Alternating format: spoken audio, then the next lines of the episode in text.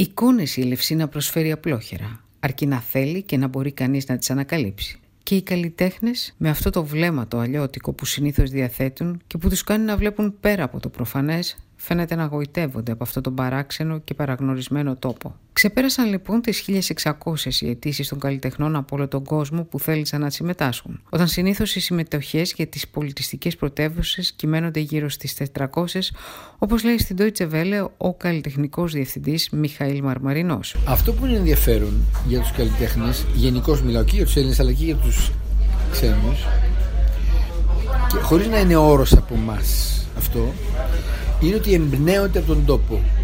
Εμπνέονται από την, από την Ελευσίνα και όχι μόνο. Όταν λέω Ελευσίνα εννοώ την αρχαία και την, και την τρέχουσα Ελευσίνα. Έτσι. Αυτό, το, αυτό που σου είπα πριν, αυτό το ιδιότυπο κράμα.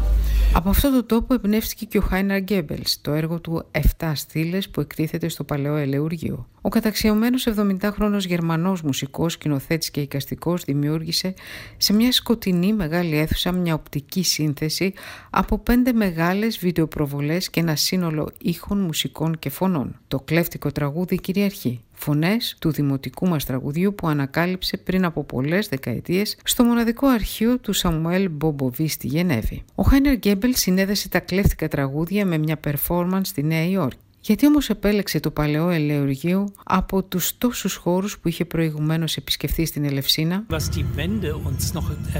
Το ιδιαίτερο σε αυτό το χώρο είναι η τύχη και η ιστορία που διηγούνται. Όλες οι προβολές που πέφτουν πάνω στους τείχους αναδεικνύονται ξανά από τις πέτρες. Βλέπει κανείς τι έχουν βιώσει αυτές οι πέτρες, τι έχουν περάσει, τη δομή τους, αλλά και την αντίσταση που προβάλλουν. Δεν είναι ένα λίο υλικό. Αυτή είναι μια γλώσσα που με ενδιαφέρει πολύ.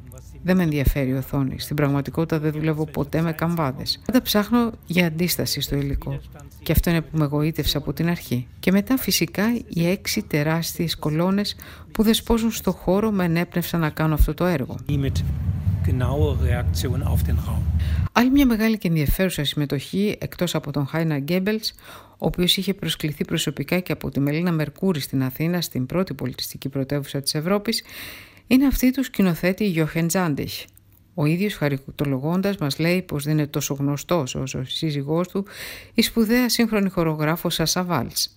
Το σίγουρο πάντως είναι πως το φθινόπωρο θα παρουσιάσουν από κοινού στο αρχαίο τελεστήριο της Ελευσίνας το ανθρώπινο Ρέκβιεμ σε μουσική Ιωάννης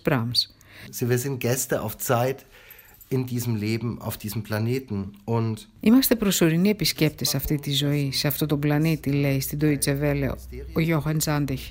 Και αυτή η επίγνωση ήταν μέρος των ελευσίνιων μυστηρίων και μέρος του έργου του Γιωχάνες Μπράμς που παρουσιάζουμε. Για πολύ καιρό αναρωτιόμουν πώς μπορώ να βρω μια εικόνα στο τέλος του κομματιού που διαλύει συμβολικά τον κύκλο της ζωής. Στην περίπτωση μου λοιπόν τα παιδιά ανεβαίνουν στη σκηνή στο τέλος του έργου. Αυτό σημαίνει ότι ο κύκλος της ζωής κλείνει. Είμαστε σε ένα ταξίδι που ασχολείται με τη ζωή και το θάνατο και στο τέλος η λύτρωση είναι η έλευση των παιδιών.